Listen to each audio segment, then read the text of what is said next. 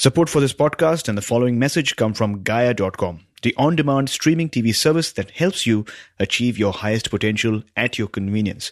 To get your first month at only 99 cents, visit gaia.com forward slash my seven chakras. My seven chakras, episode 221. in the moment when we are connected with Mother Earth, we are connected with the universe. The seven chakras, swirling vortices of energy, positioned throughout our body from the base of the spine to the crown of the head. For thousands of years, this ancient wisdom has been passed on from master to disciple. What are the functions of these energy centers? And could these chakras help you unlock your destiny and find your true purpose? Welcome to My Seven Chakras. And now, your host, Aditya Jai Kumar. What's up, Action Tribe? AJ here, founder and host of My Seven Chakras, the show where we dive deep into the ancient world to uncover nuggets of wisdom that will help you find your life's purpose and beyond. So, if you have a burning question about the mysteries around you, about life and within you, then you are at the right spot. But before diving into today's interview, I'd like to ask you one question. Do you like coming across new and exciting spiritual books to read? If the answer is yes, then you will love what I have in store for you. I've put together a document containing 21 must read spiritual books that have been recommended by our special guest that come on our show. And you're going to really love this uh, list that I put together. Uh, to download the list, all you got to do is visit the link my7chakras.com forward slash reading list. Once again, that's our website, my7chakras.com forward slash reading list. Download it, print it out, and then read those books one by one until you get a completely new perspective on life as well as the universe that is within you. You're going to love this one. And with that, I am really excited to bring you our featured guest for today, Daniel Mitel. Daniel, are you ready to inspire? Oh, yes. Thank you, Aditya. Thank you for uh, your wonderful uh, uh, podcast and the difference you are making on this uh, world with this beautiful, beautiful uh, radio shows. Thank you. Thank you so much. Daniel Mitel is a world traveler master helping people understand their intimate connection to their inner selves. He is the first person in the world in modern times to explain and define the origin of the ancient heart imagery system. Heart imagery, the ancient system that originates from ancient Tibetan, Sumerian, and Vedic spiritual mystery schools, is connected to the highest number of mystery school 555. It is related to the Adamic race with the power of dreaming and reversing the past, present, and the future. Daniel began teaching Zen meditation in 1981, and from 81 to 92, he practiced the spinal breathing meditation. Later, found out that in fact he was practicing the Kriya Pranayama of Kriya Yoga Great Master Babaji. He has been teaching heart imagery workshops worldwide since 96 after spending a couple of years in meditation in north of Tibet in 1999. Daniel created the School of Heart. 10 years later in Toronto he created the School of Meditation. Daniel also teaches three very important workshops, Kriya Yoga, the spinal breathing, the power of the heart and inner healing and journeys into the heart. And he's actually here for the second time on My Seven Chakras.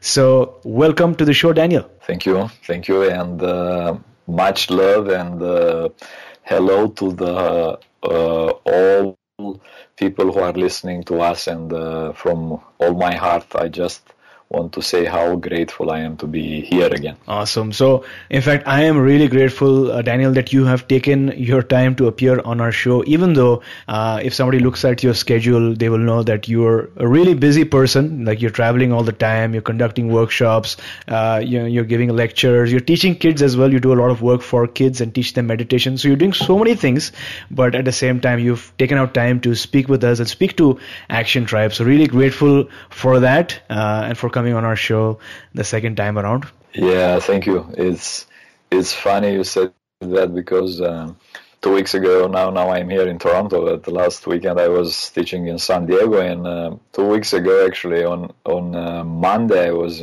in uh, Bucharest. On Tuesday I was flying to London. On Wednesday from London I was flying to Toronto, and on Thursday I was flying to San Diego. So I was in four days in four different uh, city, the old wall distance, I would say. So for me, it was such a funny experience to go from one airplane to another and to meditate up there I really enjoyed it. wonderful, wonderful. And also, I mean, not just traveling, but traveling and doing something that calls to you, right? And doing something that really helps you contribute to the world in a completely different way and changing so many lives, right? So it takes uh, fatigue, I guess, or, uh, you know, tiredness takes on a whole new different meaning, right? I'm guessing. Absolutely. Sure. Yes. so, uh, once again, thanks a lot for joining us. Let's begin with uh, what we always begin with, which is an inspirational quote quote. So my question is, what is your favorite inspirational quote as on today, and how do you apply that quote in your life? Well, I have to remember what a really good uh, friend and mentor and uh, like a father for me, Drunvalo Melchizedek, uh, said in uh, in a book that we wrote together, actually, Journeys into the Heart. And uh, he wrote, he said there uh, the fact that in the the moment when we are connected with Mother Earth, we are connected with the universe.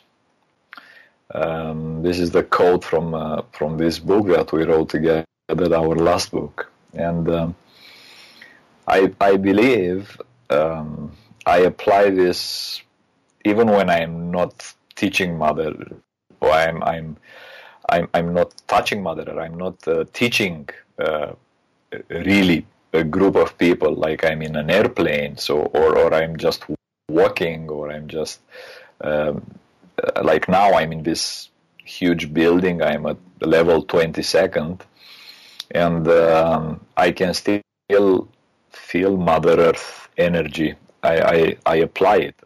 I know it's it's here. It's with me. It's in my heart. I, I, I think this is a really important um, inspirational code that all the humanity, especially today, if we see what's going on all over the world with uh, how much destruction um, is, is happening all over the world with with uh, forests, with the water, with with the mountains. I, I think we really need to connect with Mother Earth, and uh, when we do that, we really connect with our hearts. And if we connect with our heart, as Drunvalo said, we are connected with the the universe. Very important thing. Wonderful. Thanks a lot for sharing that really powerful quote. Action Tribe. Um, connection does not have to be complex. It can be as simple as re-establishing that connection with Mother Earth. Um, for example, if you're stressed out or if you're worried, uh, maybe you're at your office or maybe you're outdoors somewhere, just take out your slippers and go for a walk or a stroll in the beach or maybe on the earth. Because estab- when you, once you, you know, establish that connection with Mother Earth, as we're learning today, you connect with your heart, and once you connect with your heart, you connect with the universe. Uh, so, Daniel, let's start this interview from the very beginning. Could you talk to us about any recollection that you have from your early childhood days? How did it all begin for you? Oh, that's a very good question. My mom told me when I was a child, I was like one year and a half. Mm-hmm. I used to effectively to steal one her uh, plastic bucket that she used to take that she, she used to wash these things hand and that time we didn't have a washing machine with the hand and she, she used to go outside with this small plastic uh, bucket, and I used to take it after she she she put it back in the house and to turn it the other way, and I used to stay there in uh, with my uh, legs in lotus posture. My my mom told me, and with my eyes closed. So I was just um, later. I remember already, like I was two years and a half, three years when I started to have the recollection of me sitting on that plastic bucket and uh, closing my eyes, and my tongue was uh, touching the roof of the mouth. I still remember my, my brother was making fun of me, saying, What's wrong with you? Why you keep the tongue up on the roof of the mouth? For me, it was like, I really thought all the people are keeping the tongue on the roof of the mouth. And it's just part of the Kriya Yoga, this Khechari Mudra, actually. So I really, I, I thought that's normal when my, my brother told me, no, that's put your tongue down. I said, no, no, I feel better with my tongue up. And it was funny. I have this uh, memories, this uh, recollection of, of, my early, really early uh, childhood uh, and uh, I'm, I'm really grateful for my mom and, my, my grandfather. Actually, he was one of the high priests in the, the Orthodox Church, and he was leading that. And they allow me beyond their I would say the Orthodox Church, the, the Catholic Church, but especially the Orthodox Church, they have their really strictly rules. And and my my grandfather was such a wise man. He really understood what that is something a connection with divinity that uh, his grandson has with with uh, the universe. And at that time, I was just two years old. He allowed me to. He didn't say anything to my my mom like I was doing something wrong or uh, in, in a time where really we're talking about 1969 1970 when when in the uh, orthodox uh, culture there was no such thing as yoga lotus posture and I, I was very very fortunate to be surrounded by really I would say wonderful people uh, my my parents, my grandparents, my my brother, and all the all my friends. They um, they saw me as a I wouldn't say as a case. I, I it, it would be maybe too much to say that, but they had a sort of understanding, and uh, I I would like to say they tolerate my behavior, sitting hours and hours in quietness on on that plastic uh, bucket and just uh, I was just quiet with my spine straight and my eyes closed and my tongue up and I could feel it on my spine. It was like drops, like like tingling, like drops of light. I, I it was very interesting. My feeling when I was a child. I, I always I always like to touch my spine and to, to feel like inside there were like circles of light. Late, late, later I understood, in fact, it was the energy moving from the base of the spine going up and down. I understood, let's say, in a different way. But when I was a child, I really enjoyed this uh, really cozy, really nice feeling of, of energy moving in my body. Uh, I think that was the main thing that pushed me to stay in that posture hours and hours because I really felt like I, I was um, transparent, I would say.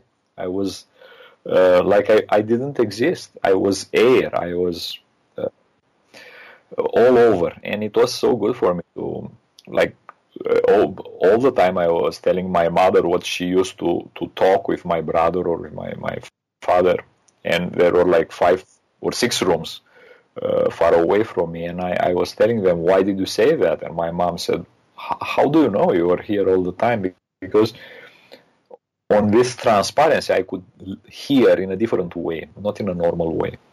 And, and, it was for me a really good experience. Later, I understood, of course, in a different way what happened to me. But as a start point, in, in this life I'm talking, not other, another life, as a starting point for me was a really a really good experience, powerful experience. Wonderful. Thanks a lot for sharing that with us. It's so incredible to note that some of the experiences that we have as children, especially spiritual experiences, uh, are so integral to uh, our adult life, right? And how we are able to connect with spirit. So in, in, in my case, when I was a kid, yoga was sort of compulsory in my school. We had, uh, you know, one of the lectures, which was a yoga lecture. And uh, out of all the postures, uh, the part that I liked the most was uh, Shavasana, which was towards the very end. And uh, I still remember the teacher used to guide us uh, towards moving our consciousness uh, throughout the different parts of the body and relaxing them one by one.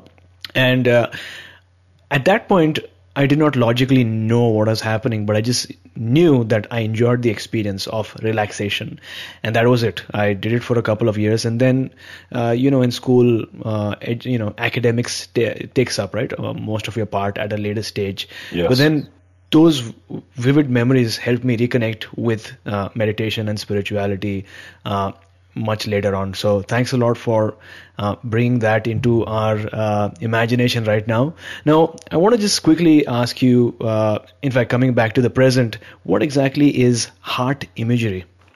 Heart imagery is, I would say, the grand, grand, grand father or grandmother doesn't matter how we, we, we say it, of the whole, whole spiritual system on this planet.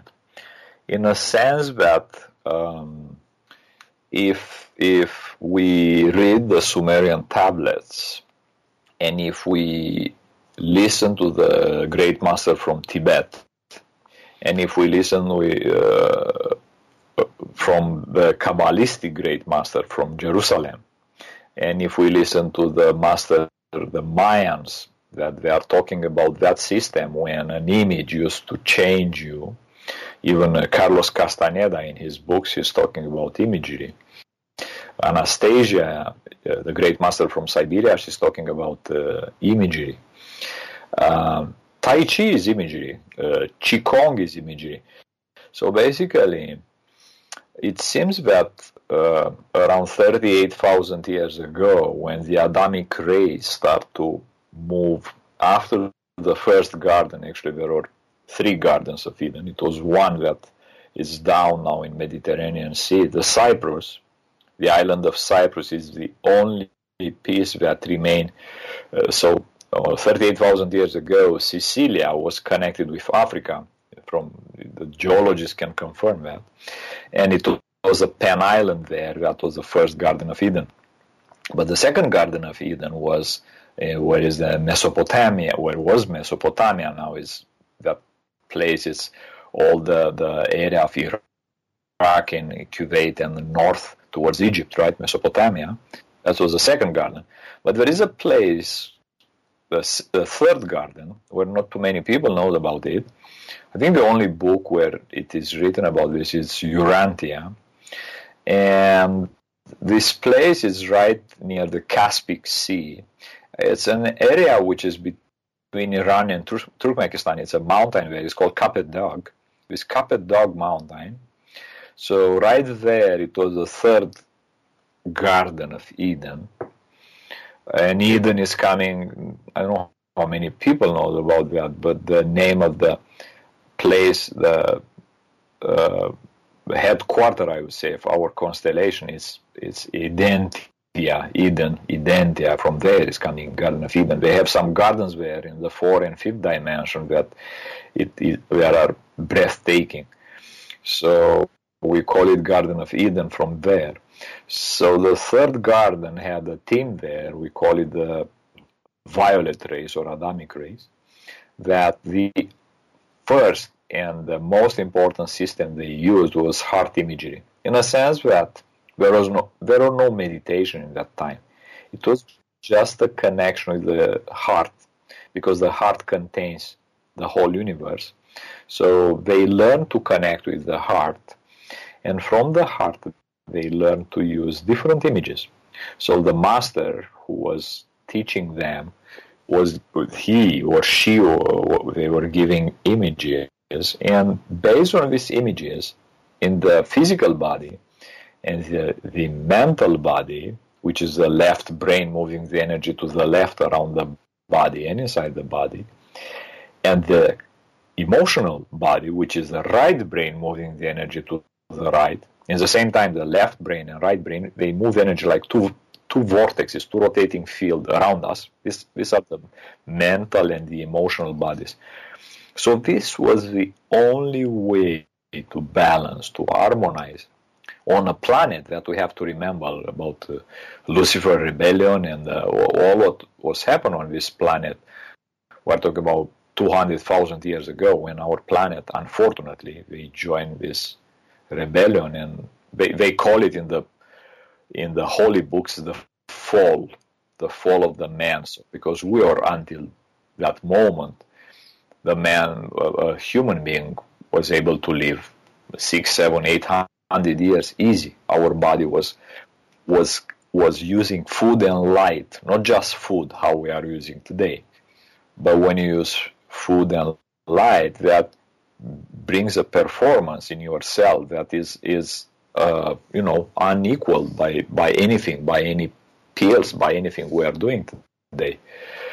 So in that moment, on that time, so right after Adam and Eve uh, coming here, and, and unfortunately their default, well, a new system came on this planet from the, the master that we call it in that time imagery, heart imagery. And for thousands of years it was used. Still in Sumerian tablets, they are talking, they, they, they said about their master god, they call Enlil, it was the name. They said, Enlil asked us to close our eyes and he gave us an image, and suddenly all of us, we were healed. Well, this is something very powerful that is coming from something, these clay tablets that are from 20,000 years ago. Um, so basically, all all this technique, heart imagery, it's it's a in a way it's very simple. You just use an image. So a master is giving you an image. You close your eyes, and that image inside of you. And I have to say that we are seven, more than seven billion people.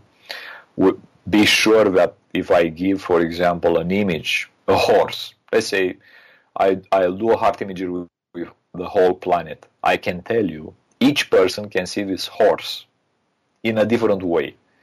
The color of the horse, where is the horse, one is flying, one is in the middle of the universe, one is on eating the green grass, one just, each person function of your energy you see the same image in a different way from your perspective and that helps you to balance your uh, mental, emotional, and physical bodies. Got it.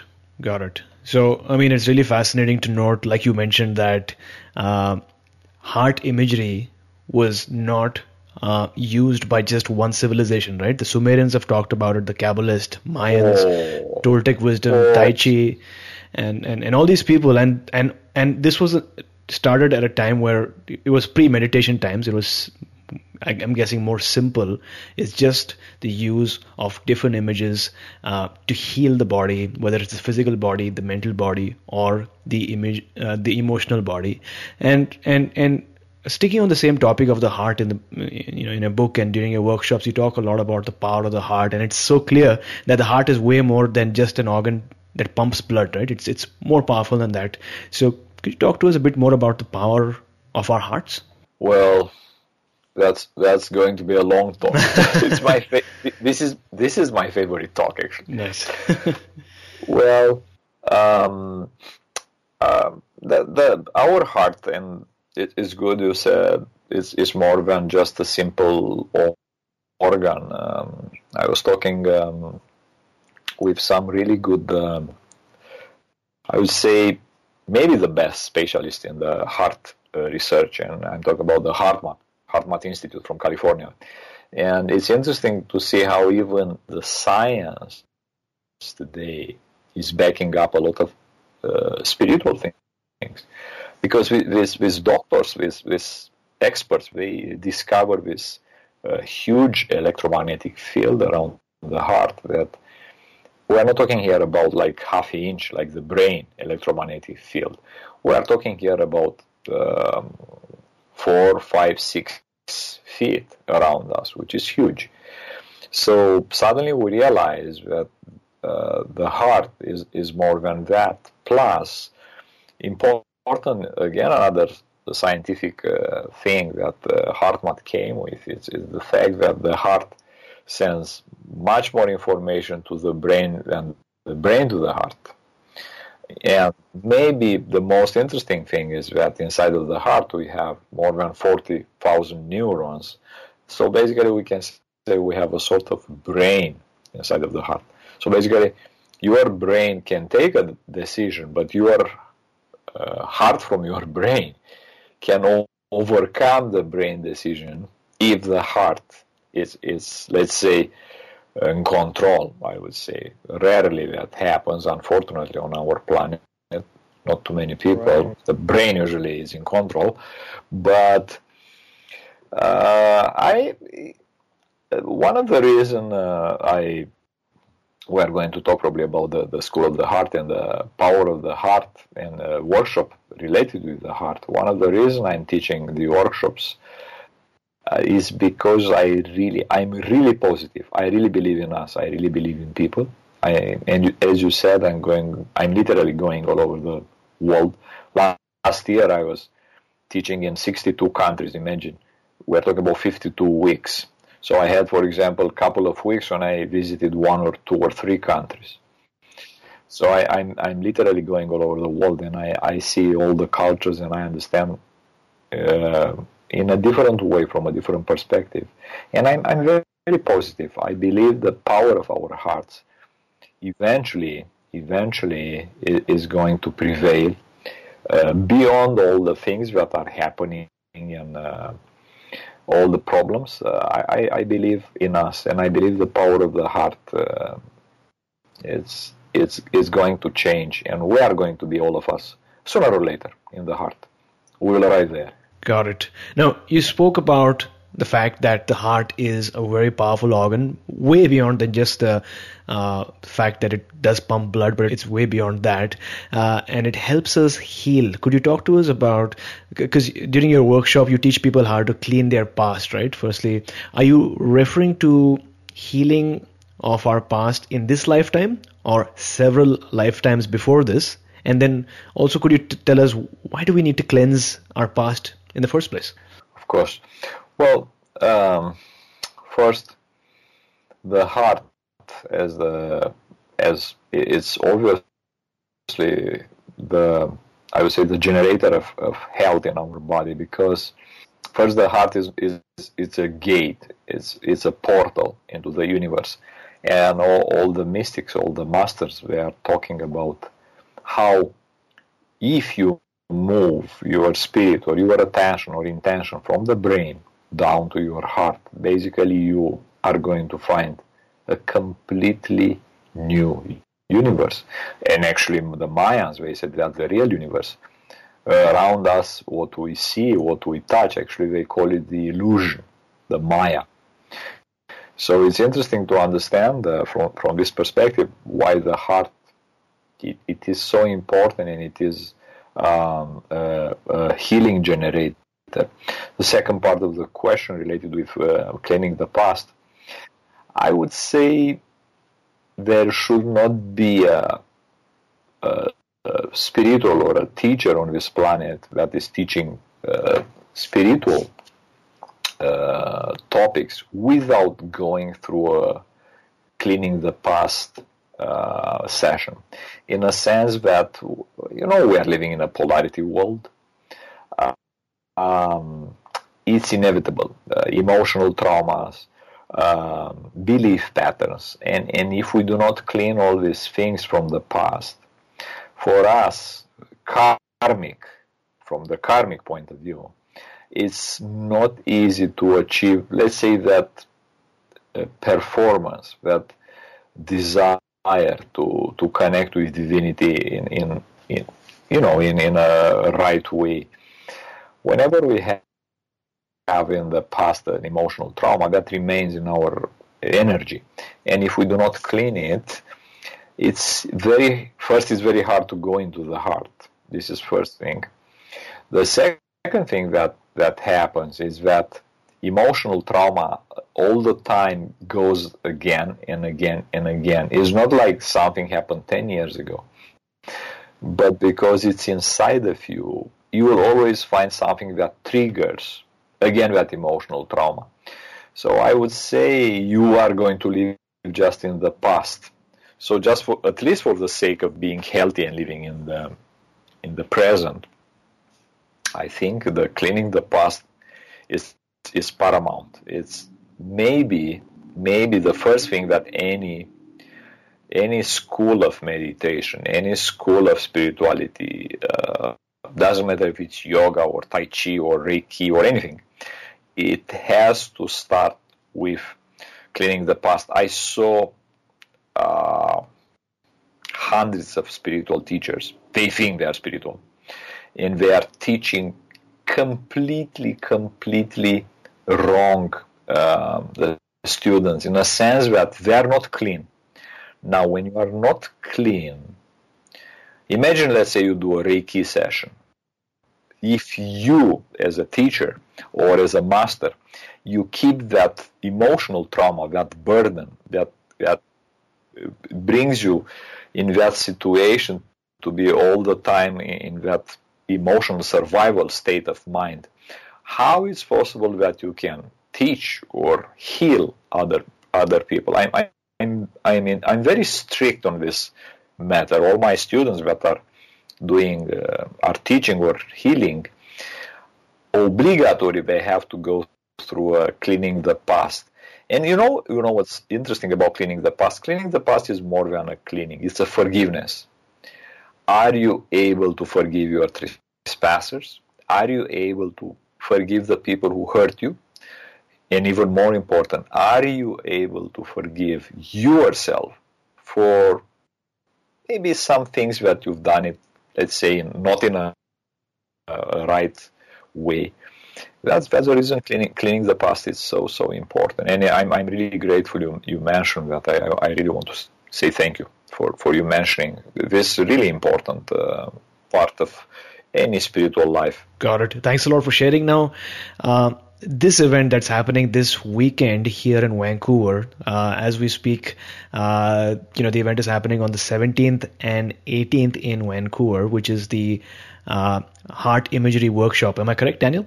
Yes, it's exactly the the cleaning the past event what we were talking about. So during that event you are uh, helping you know the attendees walk through an exercise called cleanse your dream. Is that correct? What exactly happens during that cleanse your dream exercise? Correct. Yeah that, that's very important. Uh, once we manage to clean our past i would say the past that we are able to to remember because when we when when we are let's say during the day we are conscious, but there is a part of the past that we are not conscious much, and this, these are our dreams, and they are really heavy. People do not understand, but the imagery great masters they they said our dreams and our let's say real, if I can call real, uh, daily life, they have exactly the same value from the imagery perspective because it's it's an image. You still an image, right? It's just okay. an image. Your brain see an image. It doesn't matter if it's day or night. So when you are in your dreams, why there are so many accidents? People are dying when they are sleeping. They they, they made heart attacks and because the, the body gives the same importance to a dream that exactly that what's what's happened during the day. So during this workshop, I, I'm teaching uh, some important techniques how to clean the dreams and how to achieve that uh, peace of mind. How many days uh, we have? We are waking up in the morning and we we have this, you know, this we call heavy heart. We had that dream or dreams during the night and, and we, we woke up with this heavy heart and with half of the day we were just haunted by how I could dream such a thing, this uh, these horrible things or whatever. So if we do not learn to clean our dreams, well, it's it's a, another problem that might really happen in our uh, spiritual um, quest in our spiritual uh, existence. You know, so this is also part of the School of the Heart that I'm teaching, and uh, I hope I hope uh, a lot of people will will, will really benefit of these uh, techniques. So, uh, you know, since we were speaking about dreams uh, over here, and you said that our mind, which is so true, does not differentiate between an image, which is real, and something that is that is a dream. So, according to you, and according to what you teach, what are dreams? Are they images, or are they other dimensions uh, you know, like astral dimensions, like they say sometimes, or are they just images that are, you know, created by our subconscious mind? Just wanted to get a clear both. idea about dreams. Okay. Both. Both. So, uh, basically, we can dream our subconscious. I would say maybe 99.9% of people they, they dream from their subconscious mind, which means images that happen in this life or past life the subconscious mind are, are moving continuously for a simple reason because we didn't clean it. If we are going, if we would be able to clean all our action from all lives, you are you will not even dream. You will be in that state when you are conscious. You are you have these lucid dreams. So basically, our subconscious mind creates these dreams. This is the first uh, part that I would say almost the whole humanity is going for. The second part is how the masters are dreaming, which means they don't have dreams. They just like Yogananda, let's say, right? You, you just put your body on the sofa and you get out in your, you call it the astral, we call it dreaming body in imagery. Yeah. And you basically, it's like you let a battery to recharge. Your body is like a battery, right? And and you leave it to recharge. You you you you you basically you are aware 24 hours, seven days. Let me put it like that. So even in your dreams, you are working. In a sense, of course, you are working in a different way. You go to different dimension. You you do what you have to do there.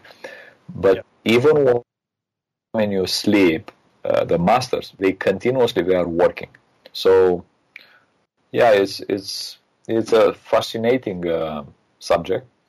And uh, i'm sure a lot of uh, people i'm i'm teaching in heart imagery in the first uh, module in the cleaning the past and self renewal i'm teaching there is a specific part that is dedicated to, to dreams. And of course it's for beginners. Later I, I, I have classes for advanced that when I'm teaching exactly how to uh, work with the dreams and how to be able in the dreams to be aware.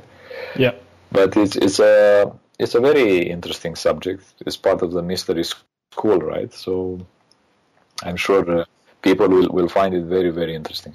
Got it. Now, one of the other exercises that uh, you, know you'll be going through is the Tibetan cleaning the past exercise. And when I read that, uh, I remember that you spoke about your time in Tibet uh-huh. the, during our last interview.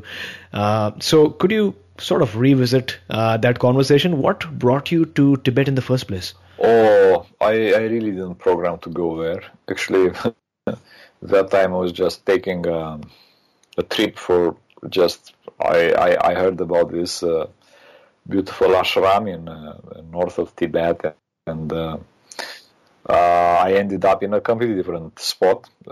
my car just went astray, and I was stuck there on, on the middle of the snow and uh, minus 48 degrees and uh, i just walk uh, actually i was sure i'm going to die I, I, I didn't believe i'm going to make it right. because you don't have any car passing by. And um, I just walked like uh, 48 hours. I was just singing and uh, yeah, uh, because I I, just, I, I knew uh, if it's going to happen, at least uh, I'm going happy that, that dimension. And uh, I just I, I, I fall down there into the snow. There, the the, the monks found me. And what was the weather like? Really quickly before that as you were oh, walking? It, it was like a, uh, imagine instead to see the ocean of with water, you see an, the ocean of snow. so it snow was really, wow. yeah, all the snow and uh, the Tibetan plateau is because of the position. If the if if you do not know how to um, where to go and uh, you can get, really get lost and the high altitude and the wind. Uh, so I just ended up in this uh, place in this uh, monastery, and uh, I stayed there, uh, you know, a couple of good years. Um, I, I honestly, I didn't want to remain there. I, I loved working with the great masters, both of them, uh, Karma Dorje and Tenzin Dorje, but I was never, uh, my heart was, uh, you know, giving me this I would say images to come back, and they they could see it actually because they they actually pushed me back to to the world, and uh, just came back and. Uh, I understood how important is is there are things because I until then I was uh, I wasn't a businessman, but I was I was teaching actually in the weekends, but I, I work in different companies and but I, I came with completely different perspective and uh, I start teaching. Uh, I start uh, I start working again for for some good years, but I I could I I was doing in a different way from the heart, from the perspective from the unity of the heart, and it's a completely different uh, approach. In fact, your story reminds me of a book that I read recently, which is a fabulous book, by the way. It's not available in, in Canada, and uh, it's called uh, Jesus Lived in India. And uh, uh-huh. so I, I, recently visited India, and that's how I saw the book in a local bookstore. But anyway, I'm not sure if you've heard this story, but uh, many years back, 100, 100, I think a couple of hundred years back, there was a person from Russia, I think his name was Nikolai. He was a traveler traveling in Tibet he gets oh, yeah, lost. Yeah, yeah, yeah. Oh, he, uh, he, he was very famous actually, and he he wrote. Yeah. And there is in in uh, Moscow there is a museum that okay. is, uh, is dedicated to his um, uh, trips in Tibet. Oh yeah. It's fabulous because you know he speaks about his God or someone he worships. He talks about Jesus, and then they they're sort of looking at him and they said, wait, that sounds very familiar because we have our texts and they go through the texts and they talk about someone called Yeshu who visited that area thousands and thousands of years back. Yeah. Uh, which was so fabulous. Anyway, uh, you know, action takers, if you haven't checked out that book, Jesus lived in India, uh, try to get that book. It's not available in Canada, but it'll really change your perspective or maybe inspire you to learn more about uh, that fascinating person named Jesus uh, Christ. Uh, so thanks a lot for sharing that, uh, Daniel. Uh, uh, love the fact that you shared that even though you were in Tibet, you your heart was sort of urging you that your mission lies elsewhere, right? And so you knew it. Uh, your mentors and teachers knew it, and they urged you uh, to go and pursue your mission as well. in 1991. you started meditating with a Romanian mystic lady, Lady Anna, who connected you with the School of the Heart, the school created thousands of years ago. So, what school is this? Could you talk to us a bit about that. Well, yes, it's the the School of the Heart is the a school that was created by uh, the first person, the first violet race person that was born on this planet.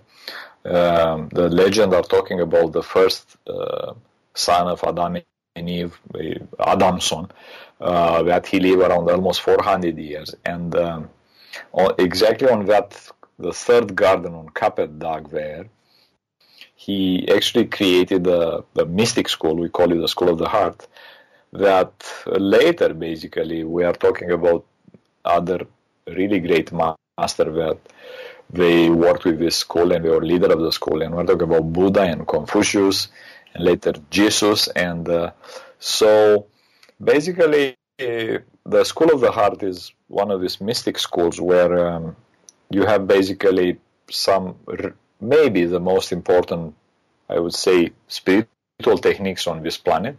And i'm talking about imagery and i'm talking about heart meditation and i'm talking about uh, the spinal breathing kriya yoga and also the work with the ch- children. So i am really honored um, almost uh, 30 years ago when uh, um, i heard about the school and this uh, mystic this lady, she connected me with the school, and I started to meditate. Uh, and then I, I, connected with the, the energy of the school, and I could see, sense, and feel uh, generation and generation of great masters. So basically, I'm and I'm really honored to lead the school uh, today on, on our planet. And um, one of the things that soon we're going to have, uh, and I'm I'm I'm really really looking as a really good project, the School of the Heart, to to have teacher trainings and. Uh, uh, for me, I, I arrive at this stage when I really have to have um, a group of teachers that uh, they have to teach all these ancient methods, and um, we're going to have uh, very soon um, we, we created a beautiful website. It's, it's exactly the, School of the schooloftheheart.com. Easy to easy to to uh, remember, and uh, I'm sure a lot of people that are listening to to this uh, wonderful uh, podcast, they, they are going to resonate in their heart, and we are going to think uh, maybe it's it's time for them to start, uh, you know, teaching the ancient uh, methods uh, that are coming from the school of the heart, maybe it's time for them to join this school that was created thousands of years ago by this master who understood uh, that the only way to remember who we are is to reconnect with the energy of the heart.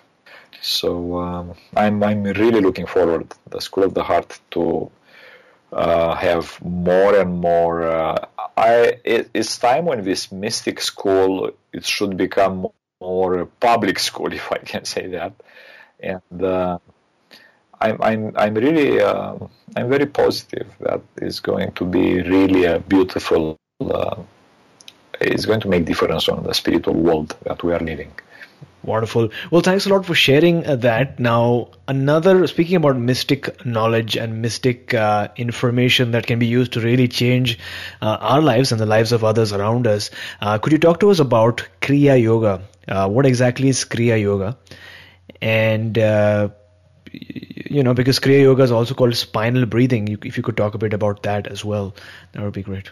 Well, probably, I'm sure many of our listeners, they, they really understand Kriya Yoga. They remember this ancient yoga spinal breathing system that was uh, revived in modern times by Mahavatar Babaji through his uh, first disciple and student Lahiri Mahasaya, the Lord, we used to call Lahiri Mahasaya.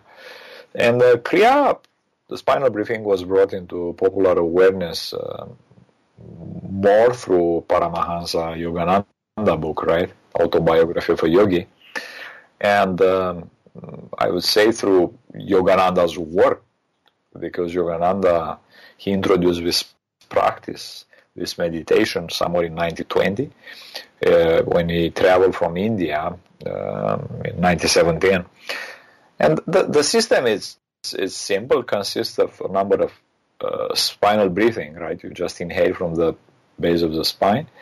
And is the intention is to ra- rapidly accelerate spiritual development of, of, of any practitioner. It, it gives you this state of tranquility and God communion. And the, the interesting thing, Kriya Yoga can be practiced by any person at any age and on any posture. You can. I, I, I often practice in the airplane. You you sit on a on a on a, uh, chair there and you, you just uh, practice, you just uh, use the spinal breathing, and uh, it's it's uh, something amazing. The benefits of of, of Kriya Yoga are, are really it's an improvement of uh, physical health, um, breathing ability, flexibility, relaxation, toning of the muscle, uh, flexibility of the uh, spinal. Um, all these vertebrae and uh, toning of internal organs, the liver, the stomach, the spleen, the kidneys. It's it's huge. Uh, I'm talking about the physical body, emotional body. You you clean your negative energy, mental body, calmness, the spirit. You enjoy life. So it's it's it's an amazing uh, system that I, I I really recommend to to people that they, they are interested to practice something really, I would say, uh, heavy. so Kriya Yoga is something that is it's easy to be to practice, and the effect is amazing. Wonderful. Now, I had a question that I wanted to ask you, and I think you would be the right person to answer this question. But uh, because you have a background in Tai Chi as well as uh, Qigong, as well as the uh, uh, you know Indian versions like yoga, Kriya Yoga, meditation, and things like that. So I've heard something called the microcosmic breathing uh-huh. in Qigong. Yes. And I've found that very similar to certain forms of Kriya Yoga where you sort of uh, visualize your consciousness, take it up the front channel, up to the third eye, and bring it all the way back down across your back. And something similar in microcosmic breathing as well, what they suggest. So, are they two very similar? Absolutely. Um, if you if you see the um, the system of Kriya Yoga, and not just Kriya yo- Yoga overall, and if you see the system of, of Tao, and you are analyze to see how the the great masters from, from China and the great master from India they work their energy, you really realize it's, it's almost with, with small differences, almost the same thing. In a, in a sense that um, in India, um, they they they call the, the chakras on, on the spine where this uh, uh, let's say wheels of energy, right? Well, in in uh, in, in, China, for example, the they say the navel chakra, they call it the Ming Men, which is considered the gate of energy, uh, like the door of the energy. So uh, there are no uh, differences in the in the technique by itself. There are different names. There are uh, things that they maybe call different, but the, the technique is the same. You're right. That's true. Got it. Thanks a lot for sharing that uh, perspective with us. Now, my question is: Have you have you met uh, Babaji or Lahiri Mase? Any of them? Uh, well, Babaji came twice in my meditation, and he gave me clear uh, instruction how to proceed and how to do. Uh, Sri Yukteswar in my one of my previous uh, life, he was my physical uh, father. He was my real father, so I'm very connected with Sri Yukteswar. Uh, Lahiri, I always uh, I consider him uh, for, for, me. It's a, a really like a, a, god. I, I, really love Lahiri and his life story and how he spread Kriya Yoga all over the world. And I'm very connected with Yogananda too. I just I, I visited uh, Encinitas now in San Diego a couple of days ago, and uh, I took the whole group of, of students that they uh, attended my workshop in San Diego. Uh, each evening we went there and we meditated at the temple in San Diego. Uh, amazing. I, I, would say amazing. I could feel like I closed my eyes, I started the spinal breathing, and I could literally see uh, that image with Yogananda that is called the last smile is the exactly one hour before him to do Mahasamadhi. Uh, there is this beautiful uh, picture with with Yogananda that smile, uh, like like connected with God. I could really see him in front of me, and uh, the students also they, they could feel the energy of the of the scent of the master. Uh, it was very very, very powerful. It was a, a really uh, unforgivable experience. You, you, know what's funny that you know the fact that you mentioned and you described the smile that uh, that you see him in your uh, inner mind. When I was a kid in India, uh, I didn't know who Paramahansa Yogananda was, but you have these posters, right? Once in a while, and yes, I used yes, to yes, pass by them, and it's you know uh, Paramahansa Yogananda has an uncanny resemblance to my dad actually. so I used to see these posters once in a while, and in some way or form, it felt as if he was trying to connect with me you know, mm. as if he was trying to remind me that you have a mission sometime in the future.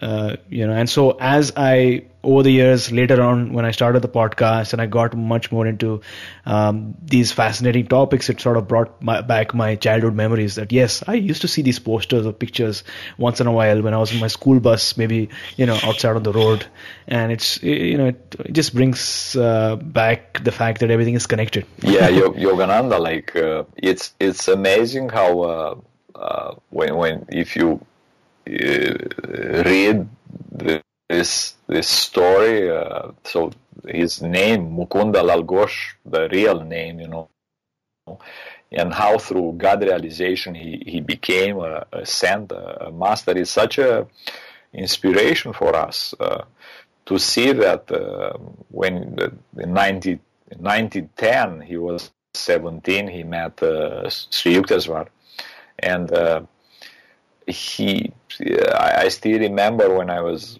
uh, reading uh, years ago uh, autobiography of uh, uh, Yogi, how he said we enter a, a, oneness of silence, like words they they, they didn't they didn't um, care at, at, all. I, I, I remember this uh, sentence from from this description when Yogananda met the, the great master Sri Yukteswar when he said, We enter a, a, oneness of silence without words, without. Suddenly he sensed the guru that he was looking for, it was in front of him. And for, for me, it was such a, a, dramatic description of how, how a great master met another great master. It's, it's such an inspirational uh, story that. Uh, I, I'm, I'm really grateful. Uh, I, I feel in my heart such a, uh, a, a, a I'm so appreciative for, for the fact that uh, such a great master Yogananda took his time to write this book, just to let us, for us, something to see that is possible. He, that child, Mukunda Lal arrived at the God realization uh, like so anybody can do it. For me, it was such a, an amazing, really, really amazing uh, story. Love that. Well, thanks a lot for sharing. Now, uh, for uh, you know, many of our listeners are new to these topics. They're new to Kriya Yoga, they're new to Tai Chi, and they're new to this way of living. You know, the possibilities that exist for our life in this lifetime as well as beyond. So, uh, help us understand who is Drunvalo Melchizedek and how did you meet him? What's the story behind that? So Drunvalo Melchizedek is um, the first person on this planet that uh, explained the sacred geometry, the flower of life, and the Merkaba, the body of light. The Melchizedek team, we call the Melchizedek receivers, are uh, is the team that actually takes care of our planet in this moment. Uh, and we have a Melchizedek, uh, a priest that came in the holy books. It's written uh, like 2000 years prior Jesus. It was Machiventa Melchizedek. He was the first one on this planet who came to help us. Um, and Drunvalo, uh, um, he is uh, one of this uh, great master, and he is a walk-in actually.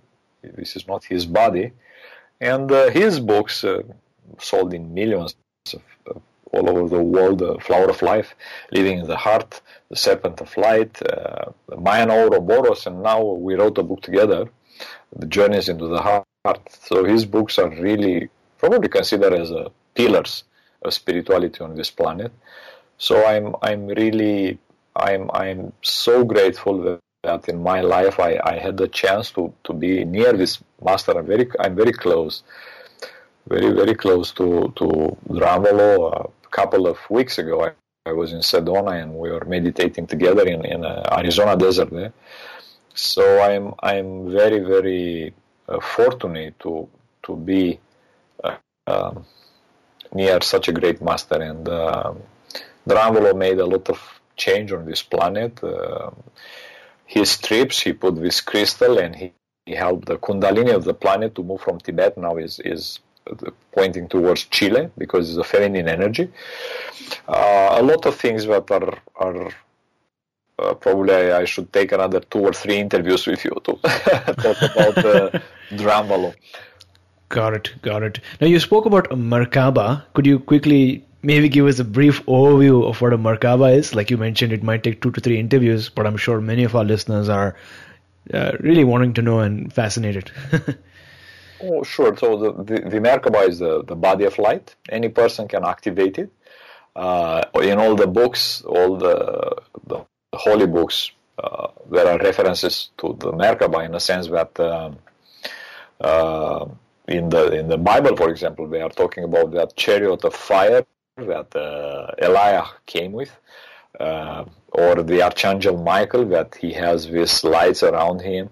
So basically, there are specific energies and there are specific uh, ways of activating this energy around uh, any person. The Merkaba is very important. This body of light can protect you, especially of energies like radiation, pollution. Uh, so it has an important role, and not to mention, you cannot travel from one universe to another if you are not in one of these, let's say, vehicle. So Merkaba is like a vehicle.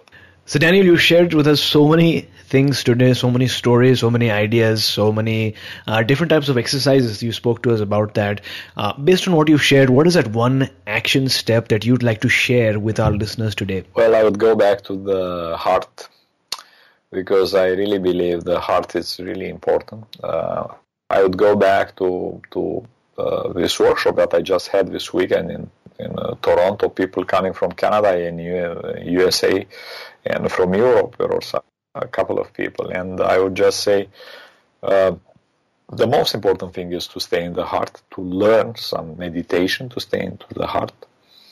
Um, I would really advise towards this direction.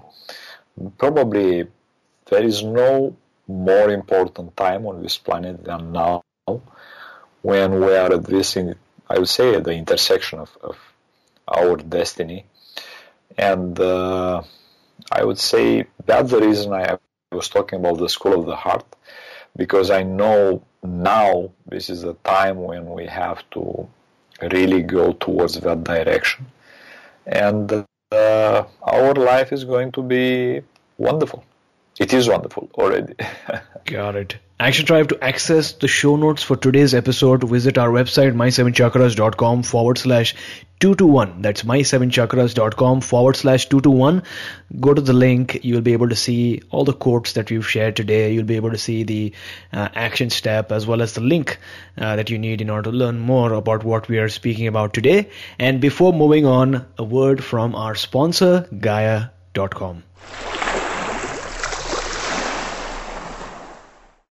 Explore the vast traditions of yoga with the Gaia original series Yogic Paths. Filmed across India, the 13 episode series captures the beauty of mystical Indian landscapes and never before seen ashrams while taking the viewer on a journey through the many traditions of yoga. While the practice of physical postures called asanas is most well known in the West, understanding the full scope of this rich and varied tradition gives meaning and power to the yoga that we know today. Action Tribe, since you're listening to this show, it's clear that you are interested in topics such as chakras, yoga, and self realization, and you know exactly where to go for audio content and interviews. And I sure hope you feel this way about our show, My Seven Chakras. But where do you go if you want a streaming TV video service with the same values and similar content? The answer is Gaia.com. To start watching this show, The Yogic Paths, as well as get your first month at Gaia for just 99 cents, visit Gaia.com forward slash My Seven Chakras. That's G-A-I-A dot com forward slash My S-E-V-E-N-C-H-A-K-R-A-S. Action Taker, I hope you enjoyed this episode as much as I did, and I hope you've subscribed to our show as well so that you can re listen to this episode whenever you want on your phone.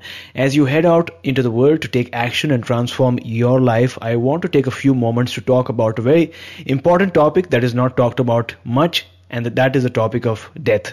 This is one of the most powerful concepts to mankind. Everyone is afraid of death, and yet everyone wants to safely experience a bit of it. Think about it. When we go to the movies, sometimes people are watching horror movies, thriller movies, adventure movies. People love skydiving, bungee jumping, and swimming with sharks. Uh, even Steve Jobs spoke at length and so eloquently about the idea of death. So, why is death so attractive a concept? Why is death uh, you know, why do people want to get a taste of it? And that is because death has a purging effect. It has a way of separating what is important from the unimportant. Those who've tasted death, maybe in a, in an accident or a drug overdose or a near-death experience, are never the same again. I don't want to sound unpleasant here, but take some time today to think about the positive side of death because, to be honest, life on earth is so short lived, we never know when it is our turn. And according to an ancient native Indian quote, death is our eternal companion. It is always to our left and arm's length behind us. Death is the only wise advisor that a warrior has whenever he feels that everything is going wrong and he is about to be annihilated, he can turn to his death and ask if that is so. His death will tell him that he is wrong, that nothing really matters outside its touch. His death will tell him, I haven't touched you yet. So, Daniel, as on today, what is your life calling? What is your purpose? Uh, love, unconditional love.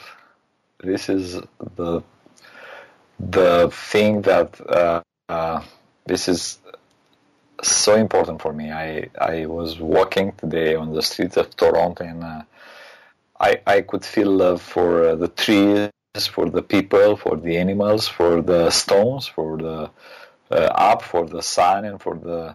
I I really felt um, love is the most important thing. My my my call, my just to to feel and to experience love on, on this planet is the language of the heart. I would say the love is the language of the heart, unconditional love.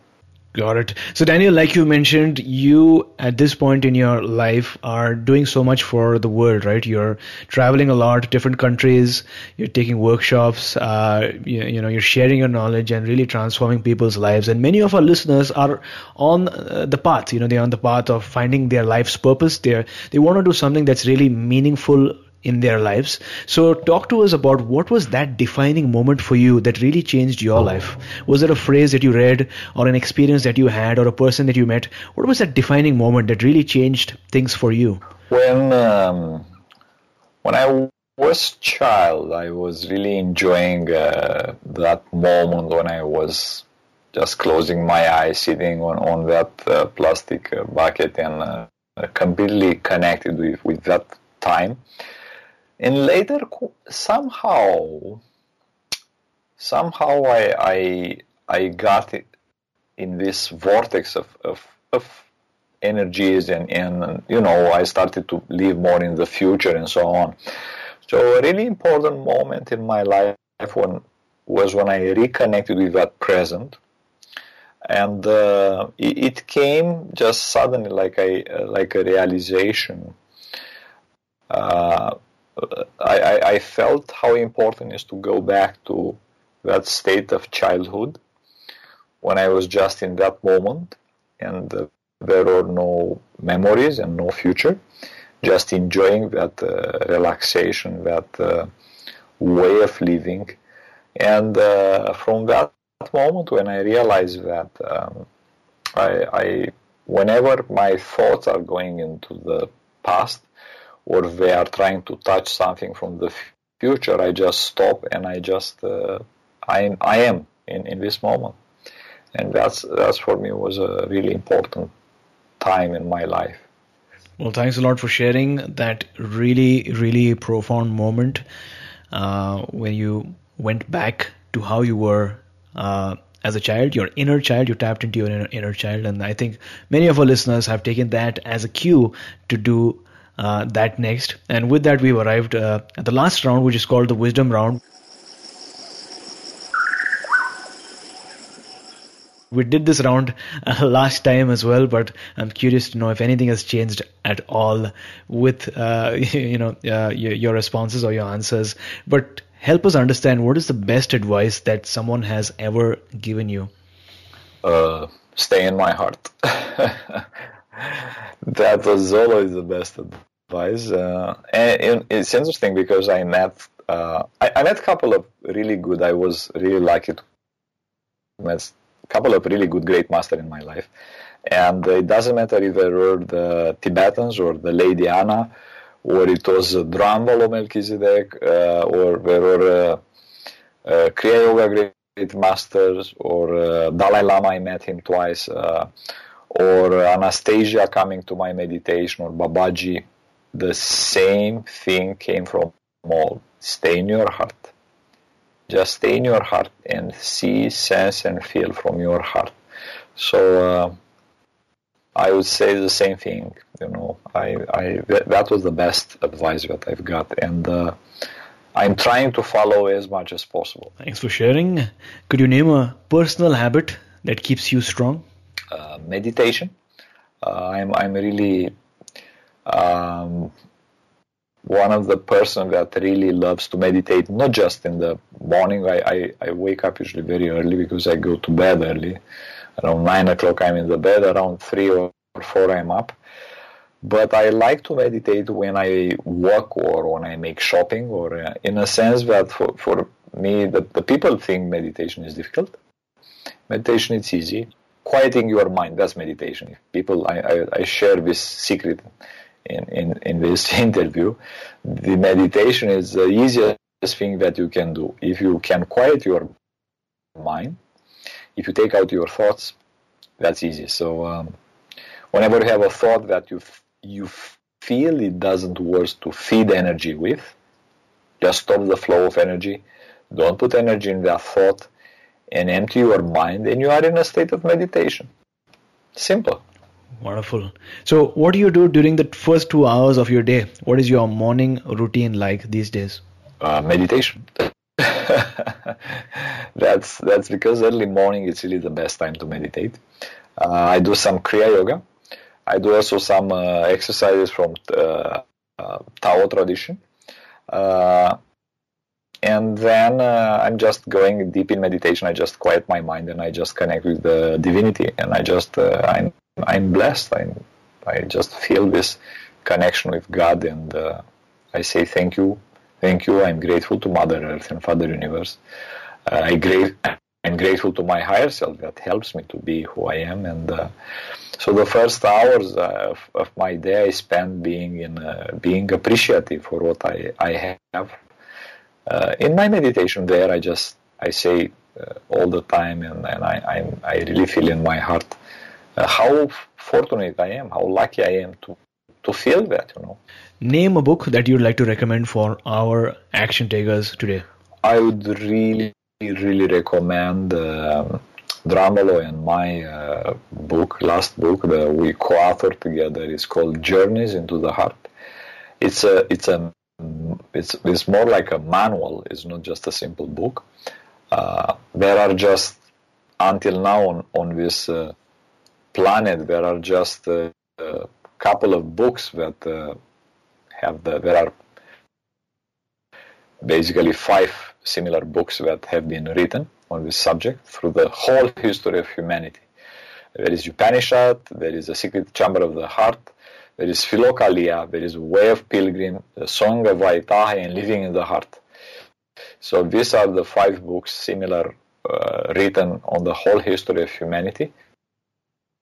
So the journeys into the heart is Journeys into the Heart is really uh, it's a manual of uh, it's maybe probably one of the most important spiritual books on this planet. I really, really recommend it. So, Action Tribe, I know that you really, really love to listen to the books that we recommend during this uh, episode, and many of you uh, purchase these books as soon as you hear them shared on the show, and that's why Audible.com is offering you, Action Tribe, one free audiobook download with a free 30 day trial. You can get to check their amazing service. Now, Audible, in case you don't know, has over 180,000 titles to choose from for your iPhone, Android, or Kindle, including books like The Chakra System by Anodea Judith, Autobiography of a Yogi by Paramahansa Yogananda, we spoke about this book today, and A New Earth by Eckhart Tolle. To download your free audiobook and start listening right away, go to our website my7chakras.com forward slash free book. Once again, that's my7chakras.com forward slash free book and start listening. So, Daniel, thank you so much for coming on our show for the second time and really sharing so much information for our listeners. Uh, really appreciate it. Uh, before you go, tell us something that you're grateful for, and then tell us how we can find you online. I'm I'm I'm grateful being here speaking with you, um, Aditya. Yeah, this this this is important. I mean, this present moment, and I enjoy. Uh, I'm I'm I'm grateful. I'm breathing this uh, beautiful. Uh, uh, energy. I'm grateful I'm here. I'm grateful uh, we can speak. Uh, I'm grateful uh, I can see a flower and I can speak with a child and with with um, my friends and I can uh, understand so many things around me. I'm really, really grateful. Got it. And and your website?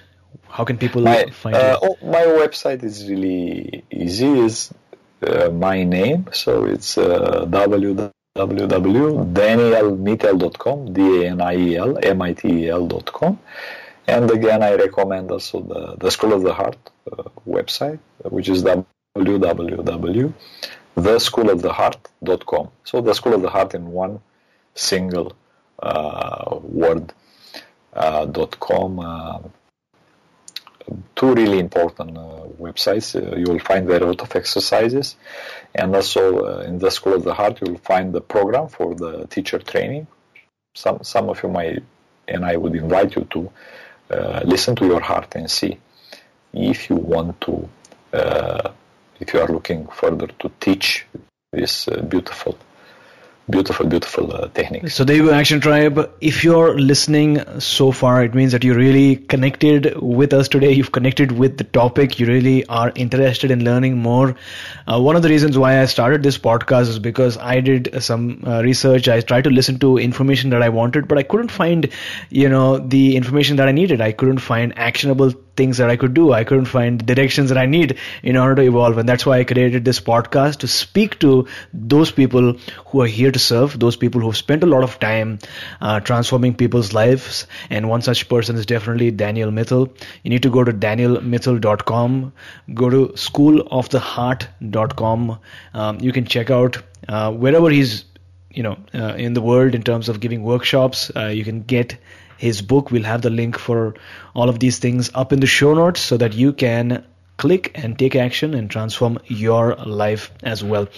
So daniel thank you so much for coming on our show talking to us about the power of the heart and taking us one step closer to a human revolution. Thank you and uh, blessing to all the people who are listening to us. Thank you aditya you are listening to My Seven Chakras. Go to my, S-E-V-E-N, chakras.com. Download your free gift, get inspired, and take action. Transform your life today.